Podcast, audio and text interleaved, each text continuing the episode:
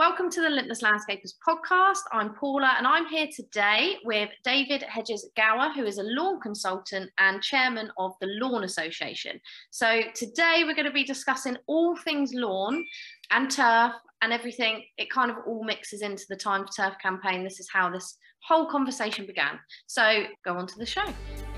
As the founder of the Landscapers Circle and the Limitless Landscapers podcast, I am here to help you get more money, time and freedom to make your life and business truly limitless. Through my experiences as the owner of a garden design and landscaping business and through tried and tested methods, if you want help with the marketing, managing and growing of your business, then you are in the right place. If you are a landscaper, garden designer, horticultural business or a supplier to the industry, be sure to hit subscribe so you never miss an episode. Now, let's get back to the show.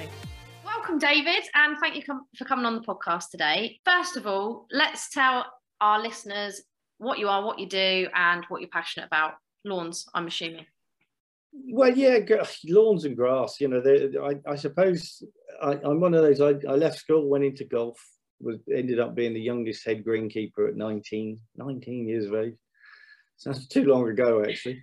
And I sort of, back in that day, you know, I did the sort of Richard Branson thing. I went, yeah, of course I can do that job. But, you know, let's be fair, I couldn't. But I tell you what, I learned. And I learned with failure and everything else. Going through that, I ended up my career as superintendent of a place called the Oxfordshire Golf Club, hosted, I think, 10 TV golf tournaments in about the first 6-7 years of operation. So it was very, very high profile, very expensive to join. It was as high quality turf as you could maintain almost anywhere in the world, but it was great. It was good learning, not all good learning, you know, some bits I learned and that's changed my views now. But yeah, I moved into lawn care. I got to 40 and thought, I don't know if I want to do this anymore. Then realized it was all I could do.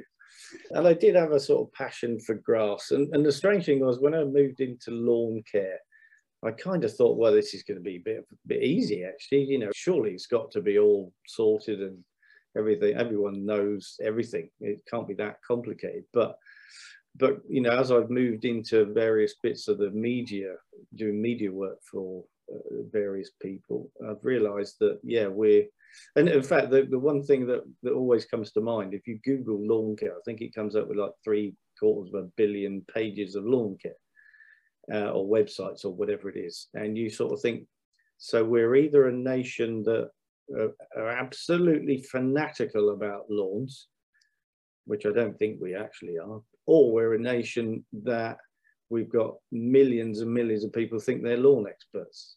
Yeah. And sadly, it's the latter. You know, anyone could be a lawn expert. So one of what I've sort of have done, I suppose, is try and educate people. And that isn't in manicuring lawns at all. It's understanding how important the plant is in our lives, in our society, in our gardens.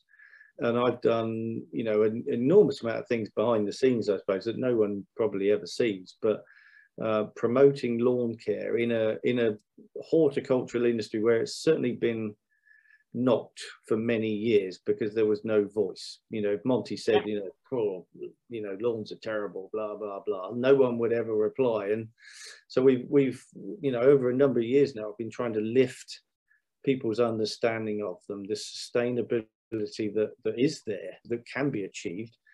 But by God, it's been a hurdle because we've had too many people trying to give their own opinion on their own lawn, perhaps, you know. And I think, you know, modern lawns today are incredibly different in terms of our thought processes because, you know, we've got so many different types of lawn, so many different people's interpretation of a lawn. And the one thing I've always said is the perfect lawn's the one that's perfect for you.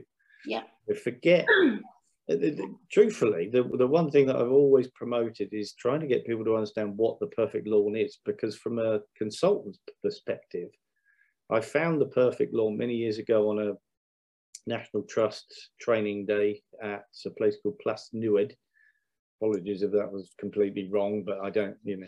It was in Anglesey, that's all I can say. And we found the perfect lawn, and what it was a lawn that had the right grass species for the right soil type. It had the right soil that digested the thatch naturally, so they didn't have to scarify it particularly at all. And it sort of worked in conjunction with each other. So they just mowed this piece of grass, and it was on a bank. It wasn't even a lawn as such, but it was perfect. Botanically, it was perfect. Yeah. And I sort of try and get people to go, well, that's where we need to be. Yeah, that's perfect, that's simple, and it's really easy. So, you know, when you're having to do lots of thatch control, you know, it's because your soils are poor, so make the soils work. Everything's working with nature, making nature work. So but that's a struggle, because as I say, everyone's got their own interpretation of what perfection should be, and that could be a stripe or ridiculously dark green or whatever. So so that's sort of what I've done. It's been, like I say, I do a lot of media stuff, trying to get that media side of, you know, including people like the RHS to understand that, yeah, this is, it's actually really simple. I don't know why you lot make it so difficult. Yeah, it's, you know, learn about that. And a strange thing, on last week, as I said to you earlier, I did a talk to Historic Gardening Federation or whatever from Sweden, or apologies if I get it wrong and anyone listens, but I can't remember the exact name of it. But I said, you know, the strange thing about, you know, we talk about lawns and being a monoculture. Do you know the plants that are actually in your lawn? Because if you, you know, every other aspect of a lawn, if I say, oh, a garden, sorry, if I said, well, what's that rose? Somebody would go, oh, well, that's Rosa mosa or blah, blah, blah, or whatever it may be. And you go, well, if you don't know one of two of the three probable main species in your lawn, what blooming hope have you got? You can't just feed it because someone else says feed it. You can't just stick a fork in the ground because someone forks it next door or whatever. There's got to be a purpose of doing every operation. And if you don't need to do it, don't do it. If it doesn't work, don't do it. You know, think about it. And the next, the association has been important for me, because it sort of gives a platform for people to learn, learn the fundamentals rather than, you know, Bob or Sue's, you know, interpretation of, you know, what builders then they should put on their lawn or whatever it might be. You know, it can be lawns and grass in general can grab you. You know, I can understand to a point why people become obsessed, because it's a wonderful feature in a garden, but I do think, you know, it's a bit strange sometimes when people are that obsessed with it, but it can grab you. And it's almost, I had a golf bug. I remember playing, I was a professional, semi-professional golfer about 17.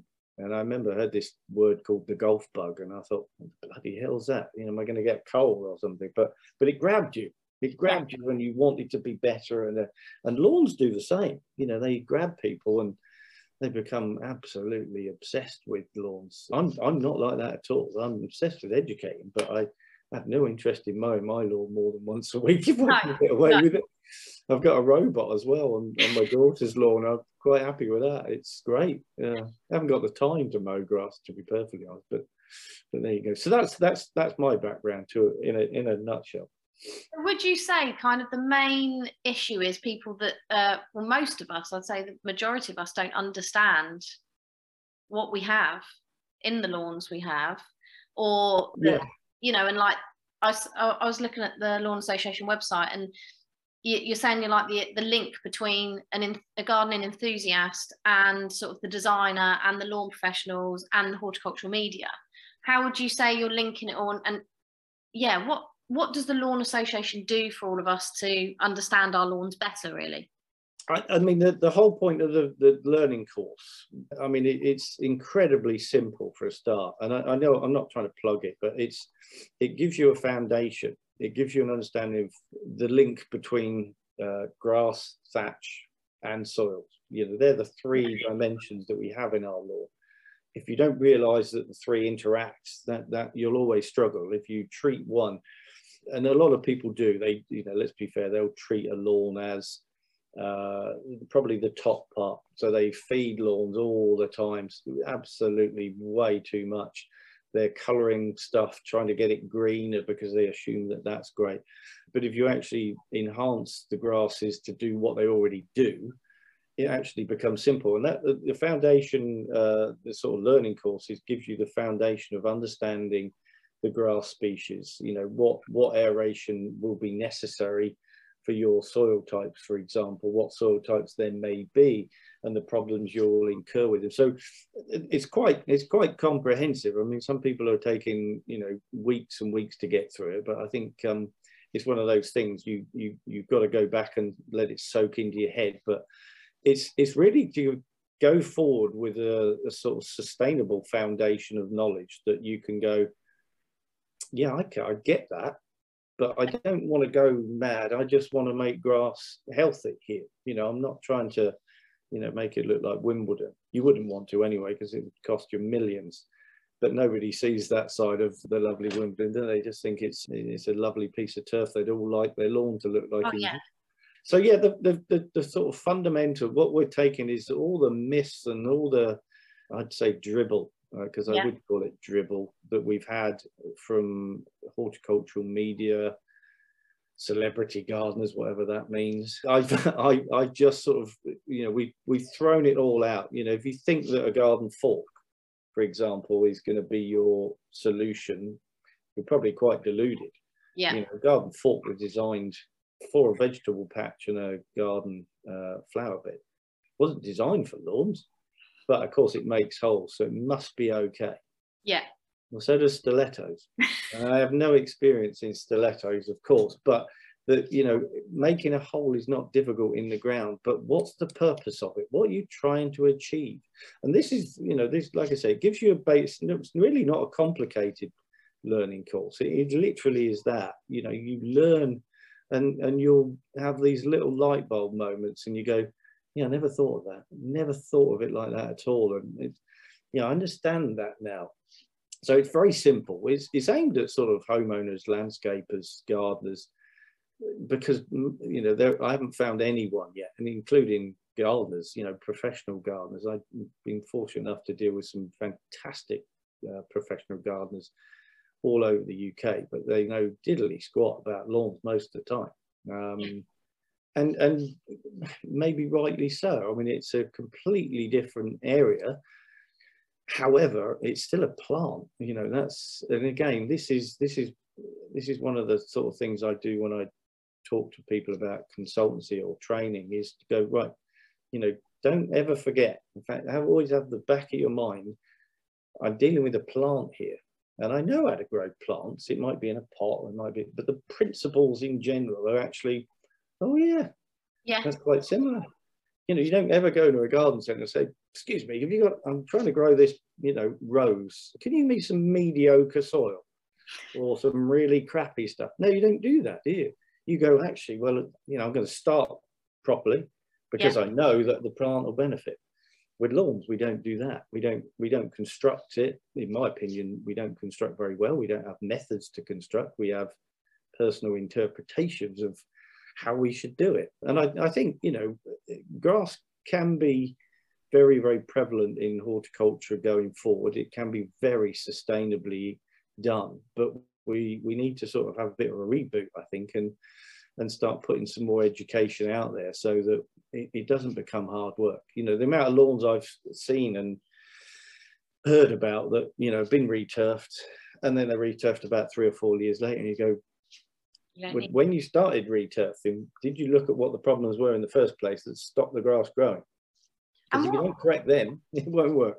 What do you find are like the main sort of problems or mistakes that happen when people go along and like us, we're landscapers and designers, people want a lawn, and, you know, my biggest thing is to talk them out of an artificial grass lawn is the first thing, because I hate them. Yeah. Yeah, which is a whole other, you know, problem. And then it's, you get them to agree to a lawn and it's just, oh, it will die, oh, it needs mowing, oh, it's so hard work to maintain. And it's kind of like, you know, for us, it's like, we're not lawn specialists. I don't ever say we are. And yes, like I said, you know, what are the construction methods and what could be the main mistakes we're all making as we're going about trying our best to give customers a good lawn, but we don't know much about it? It's you know, I'm you know, without being facetious, you know, it's not an easy thing, because obviously every garden construction has its own limitations. Yeah. You know, to a point, costs are probably right up there. You know, gardens, and I would say gardens and gardens, garden designers spend more effort on plants. Maybe rightly so. I don't know. I'm not going to be a judge of that. But I think the lawn becomes the afterthought. The dump site, and then it's always, lawns have always been something, especially modern day, they've been like plastering a wall. You can have a wall that looks like it's falling down, but if you stick a piece of plaster over it, suddenly looks brand new. Yeah. And lawns are very much like that. You know, I would honestly ask anybody at all whether they would look at the soil, for example, that yeah. they're going to put into the lawn, and say, how's this going to survive in the next 10 years, and what's it going to do? Because we know what soils will or we know what will happen to soils to a point over years and years of water, irrigation, droughts, etc. We kind of know. So why don't we then plan some sort of idea to help that along? Yeah. So I think one of the biggest problems, turf type is one that, as I said to you before, is always a tricky one, you know. And I honestly think the turf growers perhaps need to have a reboot somewhere as well, or rethink to see whether we can do something better. But one of the biggest problems I find, especially in gardens, you know, we tend to have pathways, we tend to have concrete, we tend to have barriers. So yeah. what tends to happen if you choose a poor soil, for example, the only way water can go is down. So if it's not going to go down, you're slightly bothered. If it wants to move sideways and you've put concrete and slabs, yeah. that tends to sort of hold water from moving off your lawn. Yeah. So we do this sort of, it's almost like a mini fishbowl effect on lawns, mm-hmm. where we're not thinking, well, if that water does try and go there, maybe we put a French drain in, or whatever it yeah. might be, or something to take that excess water away. We don't think, of course, you know, we're going to have 5 months of rain. So, you know, what is the plan, knowing what's going to happen? You know, we know that winter's wet. We know we don't get any evapotranspiration at all. We know that, you know, grasses are under attack during the winter with disease and shade and sunlight and everything else.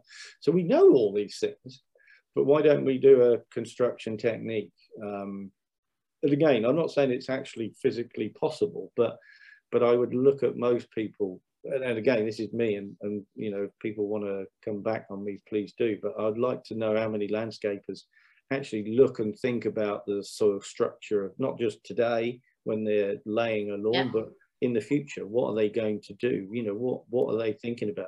And maybe some of it's because, you know, it is that last minute thing. Lawn's finished, cover that crap over with a bit of soil, throw the turf down, and it'll look great. Maybe it is, I don't know. But, you know, I think it's something that needs to be talked about. You know, we've got a great landscape business, you know, industry out there. You know, there's some people, you know, that you know, certainly do gardens that I can't even dream of being able to do, yeah, but it always comes short of the lawn, and that comes, you know, with top designers in the world. You know, I've had to reconstruct lawns for them on many of occasions. I won't mention any names, of course, but you know, I've had to do that, and you think, well, and you look through the brief and you go, consolidate soils, and you think, well, what does that mean? What does that mean? You can consolidate with your feet. You can consolidate with a mini digger. You can, yeah. People obviously do. But what, you know, are you thinking about the soil structure here, or are you following a plan? Yeah. You know, if that plan's doomed, doing it slightly wrong at that beginning, that outset, you're going to pay for that, or somebody will pay for that in the future. So it becomes, like I say, it's not easy. Don't get me wrong. No. But I do think we need some more forethought in it, I think. Yeah, it's kind of like when as landscape designers, we're designing a beautiful garden, we specify the materials, the plants, think about it, but yeah, we're not really specifying the soil and the lawn. No. When it comes to that area, you're right. And I think you're right, it's probably down to education, where it's not really talked about, it's not really it's not really given a platform, really. It's I suppose, I mean, the two difficult things are that one, plants are prettier than lawns. Yeah, there's no question, and I understand when people spend more money on the plants than the lawn, but it's also no wonder when lawns do fail that people start to rip them up and put plastic down, for example, or gravel or whatever, and take that, you know, that oxygen giving carbon dioxide, you know, sucking plant away. So I think, you know, it's a battle that we've done verbally over a number of years in the media. You know, I've been battling the plastic grass thing for donkey's years now, you know, and it sadly falls on deaf ears. Yeah. You know, I mean, government ears, you know, I've always said, you know, it's a petroleum industry. And if you think that someone isn't in someone's pocket, then you're probably a little bit green, perhaps. Yeah. No pun intended, but I do think that is the case. I think, well, if government think this is a great idea to take the petroleum industry, turn it into, well, it's carpet. I hate calling it artificial grass. Yeah. I mean, it's nothing to do with grass. Just because it looks like it, it doesn't mean it is. And, you know, that's clever marketing. You know, that's all that's been done for. If you called it carpet, which it is, it wouldn't have a place in Horsham. No, people would go, well, I'm going to put some carpet down there. What? Seriously? Great strategy. I've got some old cut-offs you know, you think, crikey, yeah, but we're looking at a huge marketing machine. And, yeah. and I think, you know, yes, it is done. I see a lot of new builds, you know, where grass has failed, and it pains me to look at them, because you can't, a lot of the time, you can't necessarily blame the constructor. You can't blame the landscaper. You've got to blame, sadly, the house builder, and go, well, they're the people we need to talk to. But how do you tell someone to spend more money on a tiny piece of a property that is an afterthought? You know, most of them will go, don't worry about it. Go back to bed, young man. You know, go have a sleep. You're worrying about nothing.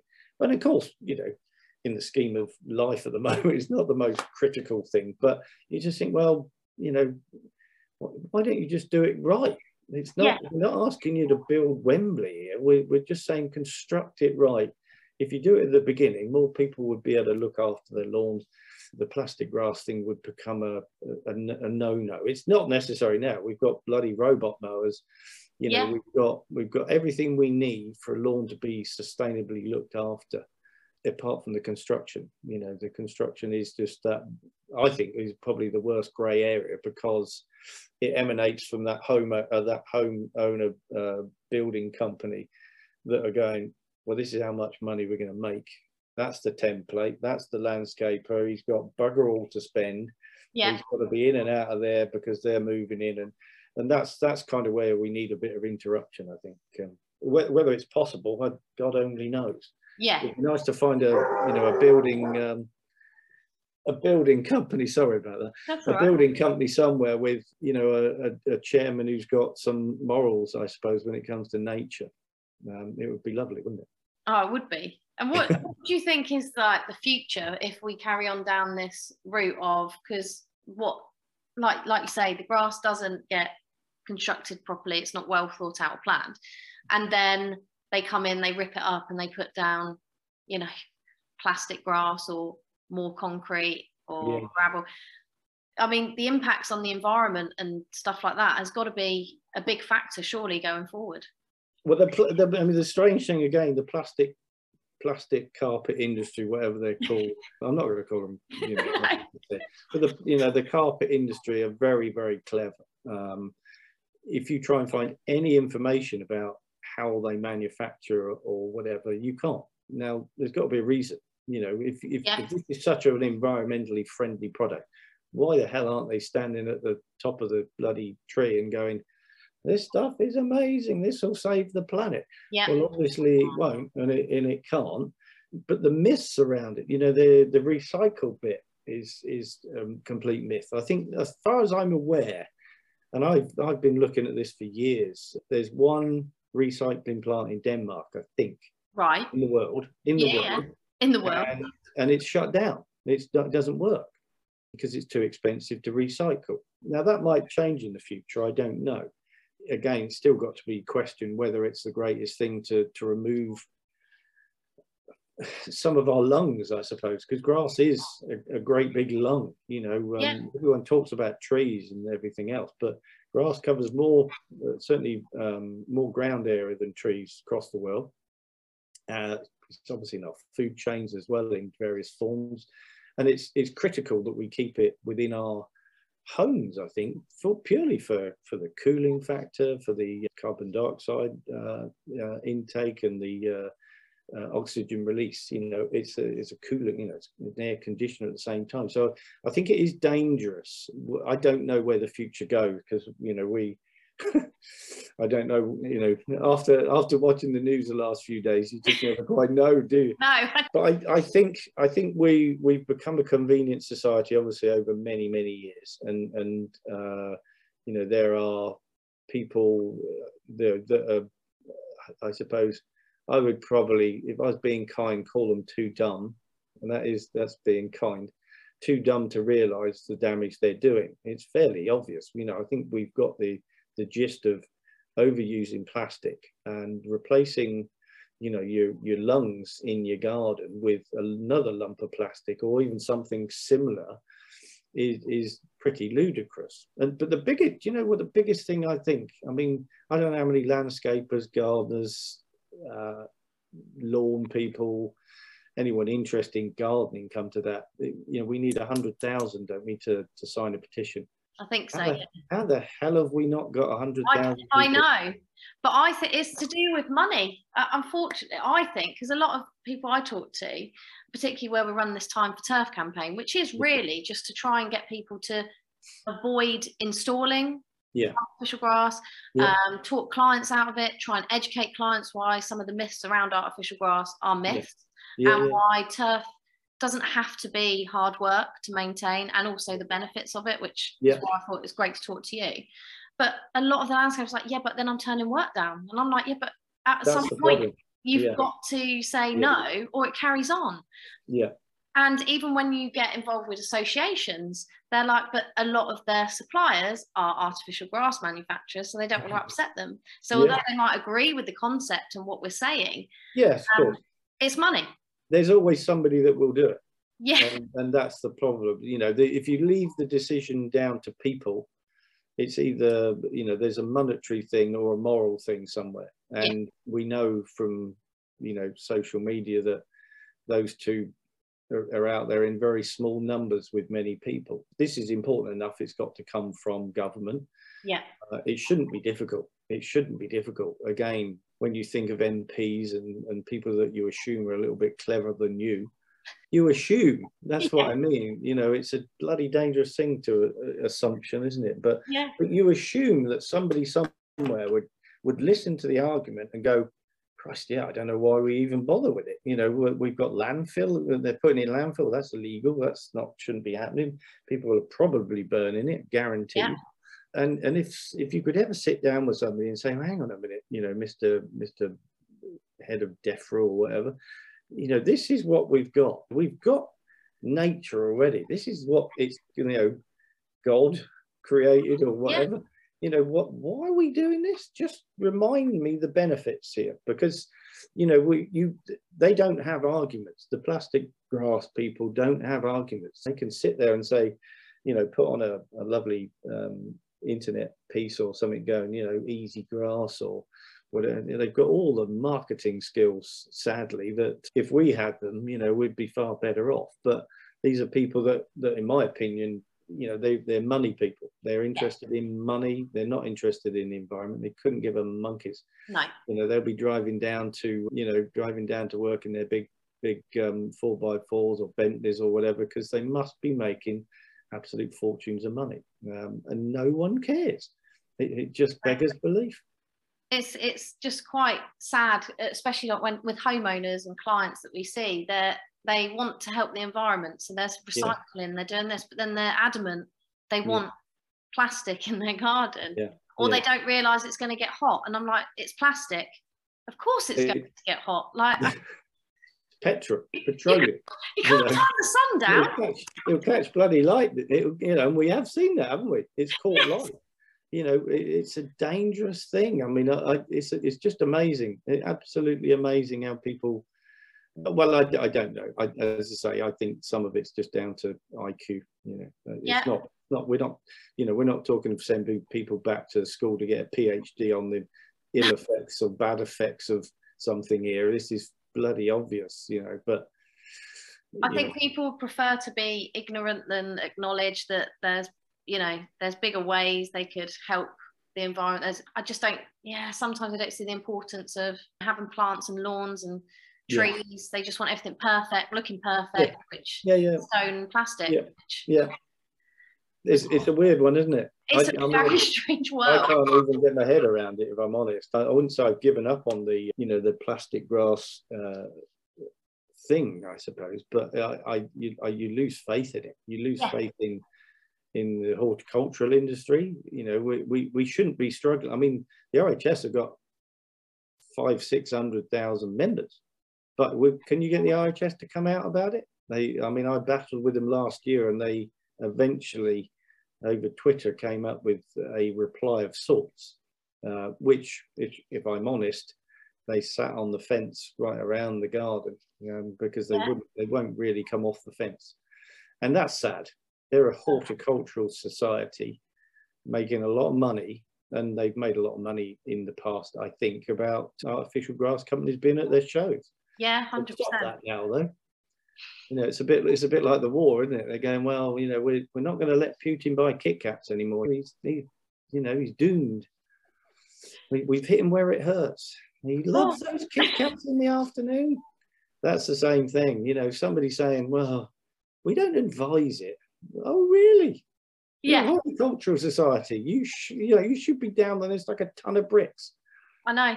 And 500, 600,000 of your members should be signing that petition. We should be in the Houses of Parliament. The bloody environment minister should be going, oh, shit, yeah, this is serious. Let's stop it. Bingo. Yeah. Let's go out this afternoon and celebrate. It should be that easy, but it isn't. It's the hardest thing. And no one wants to stand up and be counted when you speak out against it either, just in case there's a backlash or... Well, I do. I don't have a problem at all. I don't have a problem at all. I talked to a... I mean, I did have an artificial grass guy once said, oh, we should do a Facebook, you know, Q&A. Yeah, yeah. I thought, yeah. And I said, yeah, let's go ahead. Never heard back from him. No, I bet he didn't. Never heard back. I would name him, but, you know, I can't remember his name. He was, you know, busy counting his money, I think. I love it. What's your big dream for, you know, how this could happen? Is it to get up into Parliament and get, you know, absolutely done there? Yeah, I mean, you know, again, it's a little bit of a weird thing with the RHS. I mean, they've obviously got the biggest voice, I think, in horticulture. And I remember they did a few years ago, there was a lady I knew quite well working for the RHS, and I remember writing to her and said, you know, why didn't you have lawn care? You know, going to the Houses of Parliament and talking, but why didn't you have anyone involved in lawn care? And it wasn't a case of me going, oh, I want to go to the Houses of Parliament. It wasn't anything to do with that, because, you know, it wouldn't be about me, but why was nobody representing lawns? They cover more of the UK than gardens, football pitches and everything else. But of course they said, well, we've got the IOG there. I said, well, that's football pitches. That's not representing lawns. And I think it quite upset her, you know, and I apologise for that. But, I mean, it was like, well, you know, why aren't lawns represented? They're the biggest feature in our gardens and environment, but we don't have anyone representing them. And, you know, maybe it's one of them things that I think a lot of people, let's be fair, if they went to the Houses of Parliament, they'd be tucking their cap and in awe of everything, whereas I'd be the one stood up there probably actually belting out the facts, saying, you know, you're a bunch of bloody idiots and probably thrown out, maybe. I'm not like that, but I mean, it is something that needs facts. It needs confidence in talking about it. It needs an understanding of the environmental issues. And when you've got bodies such as the RHS and maybe, you know, landscape institutes and goodness knows what else, you've got all those fractions that are still sitting there going, well, it's good money. Yeah. You know, then it's sort of maybe part of the problem again. With the lawn association, so a lot of my listeners are garden designers, gardeners, landscapers. Yeah. How can they get involved in the lawn association, and what can it offer them and stuff like that? Well, again, one of the, I did a talk for the London College of Garden Design. I'm not plugging them. I don't know the design world, and the, you know, I don't get involved that much in that area, to be honest. But I did a talk on them, and it was a bit the same thing, saying, well, you know, we need to improve, and we're here to help you improve. And one of the things that we're currently doing, actually, is, I suppose, writing a learning course on constructing gardens. You know, from a lawn, I hate to call myself a lawn expert because everyone calls themselves that, but from a lawn maintenance perspective, yeah, what are the problems you will incur? It's not a case of, you know, that you won't, you will incur problems. And it's trying to make it simple, almost like a complete template of going, well, you know, I've got to use my own brain here still. I've got to, I mean, you know, if I don't look at my soil type, if I don't look at my pH levels and get perhaps soil tested, for example, at that initial stage, maybe I'm going to cause a problem. Have I done a percolation test on soils, for example, when they're in situ, once they've been consolidated? Some lawns, I know that, you know, they literally don't drain whatsoever. So you would think, well, okay, that's fairly obvious. We know that soil percolates water, and if we're consolidating too badly, it's fairly obvious. It's not, you know, we're not changing the plug here. You know, this is quite simple. We need to think about how we do that at the beginning. The one big thing about lawns different to gardens is that we can do many things to our gardens that we can't with our lawns. Yeah. You know, we try and maintain them, and we maintain them with a cover, whereas our flower beds and vegetable beds, you know, you can add muck to them, you can shut them down for 5 months a year or whatever it might be, and do anything you wish, you know, almost replace them. Well, we can't do that with lawns, so the construction bit at the beginning is more critical than any other part of the garden, because we don't want to dig them up, we've got to maintain them. So again, it's really putting together a sort of, I mean, it's a virtually impossible thing to do, because everyone will still interpret and design a garden based on something slightly off the wall. But it's, again, trying to give people at least an understanding of, these are the problems that you will incur going forward. That's a guarantee. So when you're constructing, look at this, look at this, look at this, look at this. So it's something that I've been putting together since that meeting with London College of Garden Design. So, but I, you know, it's something that I need to consult designers with, landscapers with as well. It's not something I'm just going to put there and go, read that, you know, you lot. Because I do construct lawns, but I don't construct many. You know, I advise people how to do it, but again, I'm not traveling all around the country putting in hundreds and hundreds. So landscapers have got to get involved, you know, designers have got to get involved and give us their interpretation of where their pros and cons and difficulties are as well. So it will take a while, but it's something, again, that I think, yeah, it's gonna, if it makes looking after a lawn easier, therefore saves another lawn to the plastic or you know, a new car, a carport, or whatever it might be, then it's important to me. Every little garden, you know, is like mine. That's the way I look at lawns. They're all like mine. I want them all. I think it's great. I think it's great because, yeah, I just think lawns are not, they're not given the thought like everything else, and they're not given much, you know, when you've got a, you know, I can imagine if you've got a lawn that's easy to maintain and it looks nice and you know, it does its job, then it's lovely. I think the problems are because we're not constructing or thinking about the problems in the life, you know, in the life of the lawn, essentially.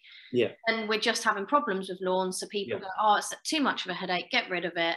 Yeah. And put the other stuff down. So yeah, I think you're right. It starts with the education. It starts with us. But that's the goes back to the perfect lawn ideology, where you go, right, okay, plant grown in really good soil, looks after itself better, right grass species growing that way, covering over gaps so that the sun can't bake it, you know, using sensible food if you want a slightly nicer lawn rather than polymer coated blue and plastic prill crap. I mean, we laugh, but sadly it's out there, and it's out there in masses, and people have been putting polymer food down, plastic coated food on their lawns for ages.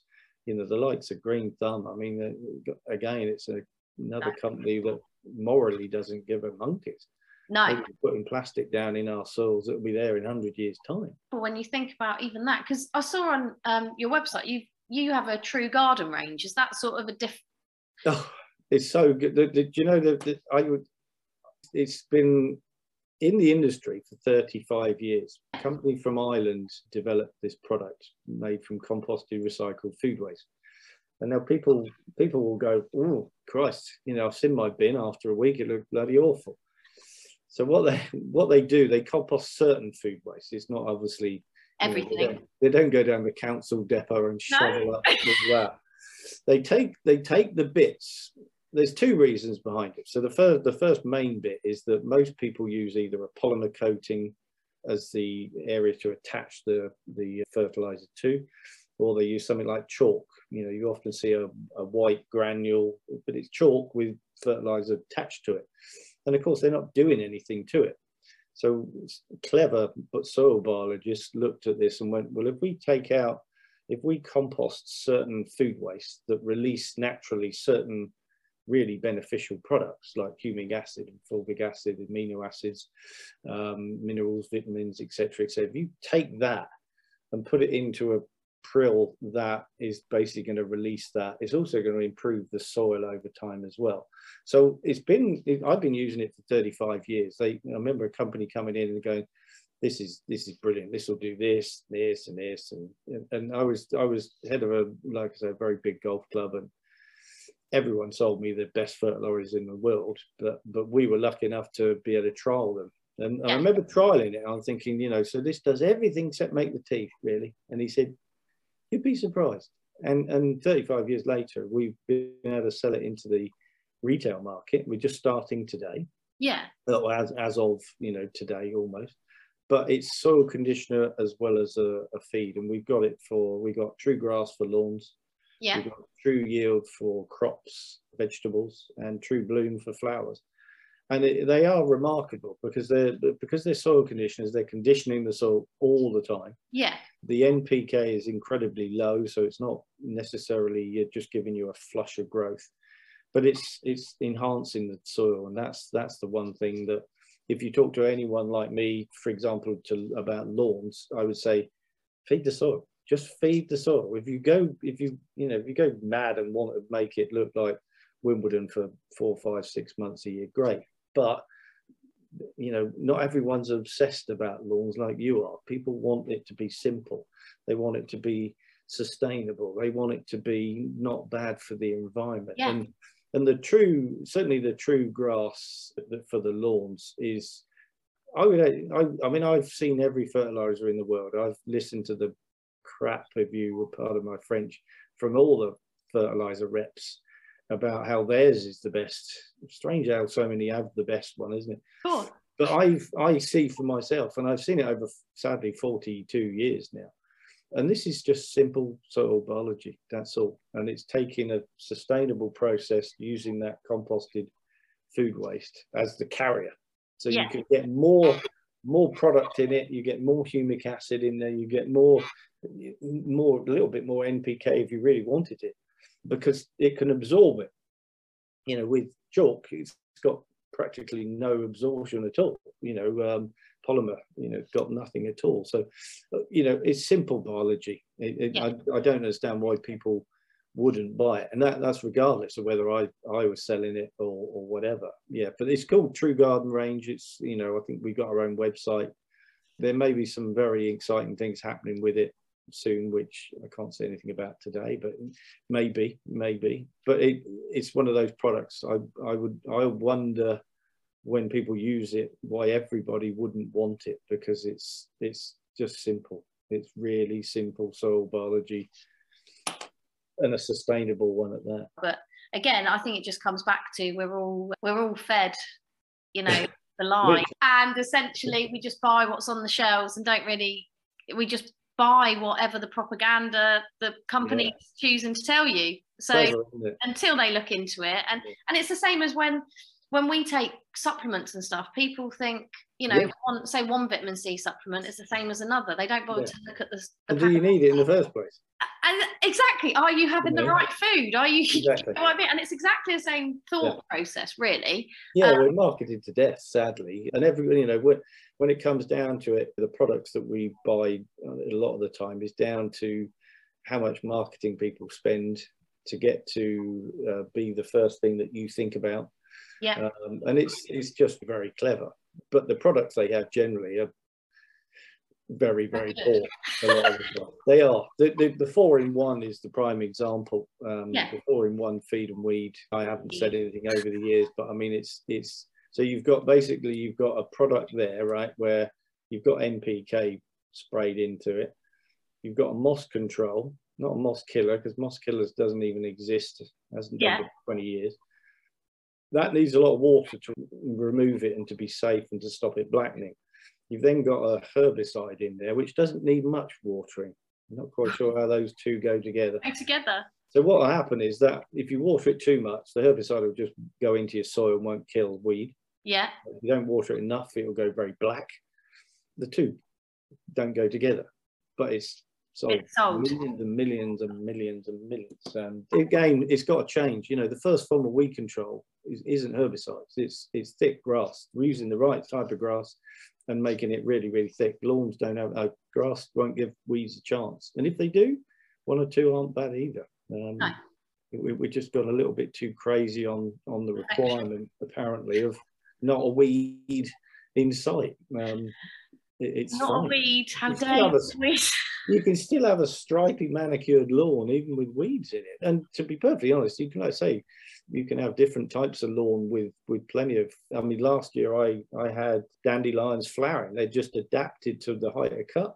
Yeah. So, you know, they were still there. The bees were quite happy. I mean, the grass looked quite good.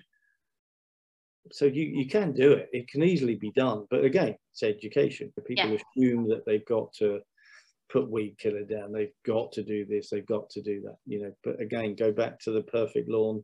Botanically, everything becomes really simple, everything becomes less of a problem, and therefore you can look after your lawn simply, but maybe a lot more sustainably than you think as well. Oh, it's been really good to talk to you. I've learned loads about lawns, and it's made me have a different perspective on things that way, which is great. And I hope people that are listening may take the next steps, like sign the petition, which will be in the show notes, look at what they're feeding them, soils, get some education, look at the lawn association, do everything, so we can try and get heard. Well, I think it's about horticulture coming together, you know. Don't get me wrong, I mean, I might have a lot of answers, but equally there's a lot of fractions of horticulture that have got to come together, and we've got to network together a bit better. Network is a word I hate, because people talk about it, but they rarely do it. Yeah. I'm not sure why. Even those that do talk about it end up not particularly doing it. I don't know sometimes whether it's just too much work, but I think as a community, you know, lawn care sits on its own, very much on its own. And you think, well, why is it? We've got this lovely word horticulture. Lawn care is not represented in it, but it's the biggest facet of gardening, full stop, across the country. And then we've got lots of people, you know, we've got gardeners, we've got landscapers, we've got our arboriculturalists, I can almost not say that, but we've got all these different factions that really come together. Yeah. Well, they come together under that horticultural umbrella, but that's about as far as it goes. Yeah, it doesn't go any further. No. And that's, I mean, I'm not saying that's easy, don't get me wrong. I think, but I think somebody needs to bring a lot more of gardening and the landscape and the horticultural bit together, to make us all sing from a similar, you know, song sheet. It's you know, we all want sustainability. We all know we're not bloody stupid. Yeah. But we've all got to help each other as well. And like I say, that's partly what the association's about, is sort of chucking out all the rubbish that you've learned probably in the last 25 years and going, well, actually, that's not going to work. And it's true. It is sort of, it's a bit like that. If you think that, you know, if you've looked after your lawn well and sustainably over the last 24 years or 25 years, then hats off to you. Probably you need to be teaching someone else, but most people aren't, and they don't, and they don't care. And we need to make people wary of how lawns are important, and moving forward how we can all do it a little bit easier. I don't want to be a slave to my lawns ever, but I know that if I try and get them growing correctly, that actually it's no trouble at all. It's really simple, it's really easy. You know, I mean, I would, like I say, have a look at our next video in 4 or 5 weeks time, when we revisit our little bit of a, you know, scarification, prune. It's a pruning technique, scarifying. So we prune the grasses that actually then turn into new plants, which then regenerate to make it a little thicker, and we don't need to overseed. We don't need to worry about overseeding. So in 4 weeks time, we'll stripe it up for those that think that stripe is important, and it will look fantastic. And you know, that's how simple it can be. 1 hour's work, and all I've got to do then is just mow it for the rest of the year. Don't need to water it. I'll let that, you know, nature do that bit. It's got an adaptation technique that it's learned over millions of years, that if it goes hot, it shuts down, goes brown. Quite simple. When it rains, it wakes up. It's the most resilient plant we have on the planet, and it should be in our gardens, because, you know, take it away from there, you might as well take it away from everywhere else, and the world would be certainly the UK would be a very different place, with plastic everywhere, that's for sure. So 100%. Right, thank you for coming on, and hope to chat to you again soon. Yes, definitely. You know, it'd be good maybe to, like I say, get some other people's opinions as well, even if they're coming back at me with arguments. You know, again, I think, you know, lawn care and the gardening world and the landscape world has got to be debated. It's got to be, it's a great thing.